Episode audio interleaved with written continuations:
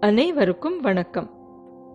பெருங்காவியமான மகாபாரதம் பதினெட்டு பர்வங்களை கொண்டது. அதாவது பதினெட்டு பகுதிகள்.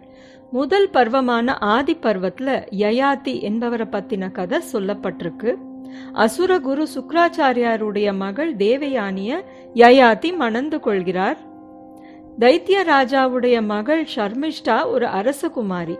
இவங்க அசுரகுரு மகளான தேவயானிக்கு பணிப்பெண்ணாக இருக்கும் நிலை ஏற்படுது. ராஜாவுடைய மகள் ஏன் பணிப்பெண்ணாக இருக்காங்க என்ற கிளைக்கதையை பின்பொரு சமயம் பேசலாம். தன் ஒருத்திக்கே சொந்தம்னு நினைச்ச தனது கணவன் யயாத்தி பணிப்பெண்ணான ஷர்மிஷ்டாவுடன் ரகசிய இல்லறம் நடத்துகிறான் என்பது தேவயானிக்கு தெரிய வருது. ரொம்பவும் கோபம் கொள்றாங்க. அவங்க கோபத்துடைய நியாயத்தை உணர்ந்த சுக்ராச்சாரியார் யயாத்தியுடைய இளமையை சாபத்தின் மூலம் இல்லாம செஞ்சிடுறாங்க. யயாதி ரொம்பவும் மனம் வருந்தி அவரிடம் மன்னிப்பு கேட்ட பிறகு கண்டிஷனல் சாப விமோச்சனம் அளிக்கிறார். புராணத்துல சொல்லப்பட்டிருக்கிற பல கதைகளின்படி சாப விமோச்சனம் கொடுக்கறவங்க உடனடியா அன்கண்டிஷனலா கொடுக்கறதே இல்லை. ஏதாவது கொக்கிப்பிடி வச்சு கண்டிஷனல் வெயில் மாதிரி கண்டிஷனல் சாப விமோச்சனம் கொடுக்குறாங்க.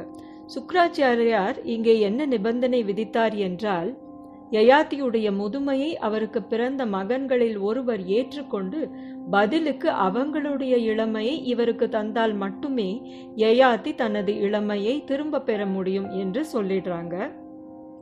இதிலிருந்து இன்னொரு விஷயமும் நமக்கு புரியுது. முன்னோர்கள் செய்த செயல்களின் விளைவு சந்ததியினரை சேர்கிறது என்பது புரிகிறது இல்லையா?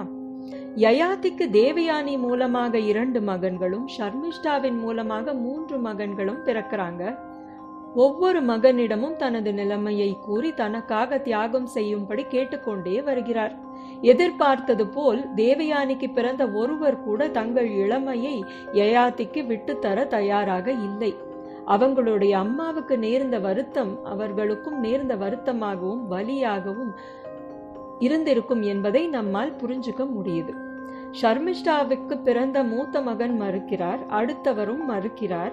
இறுதியாக புரு என்ற கடைசி மகன் இளமையை தியாகம் செய்ய தயாராகிறார். புரு அவருடைய இளமையை தியாகம் செய்தார். சரிதான் பெரிய தியாகம் மிகப்பெரிய தியாகம் உண்மை. இந்த தியாகத்துல வேறொரு மகத்தான விஷயம் இருக்கிறது என்பதை நம்மால சற்றே சிந்திச்சாலே விளங்கிக்க முடியும். அப்படி என்ன மகத்தான தியாகம் என்பதை அடுத்த பதிவில் பார்க்கலாம். இன்னும் பேசுவோம்.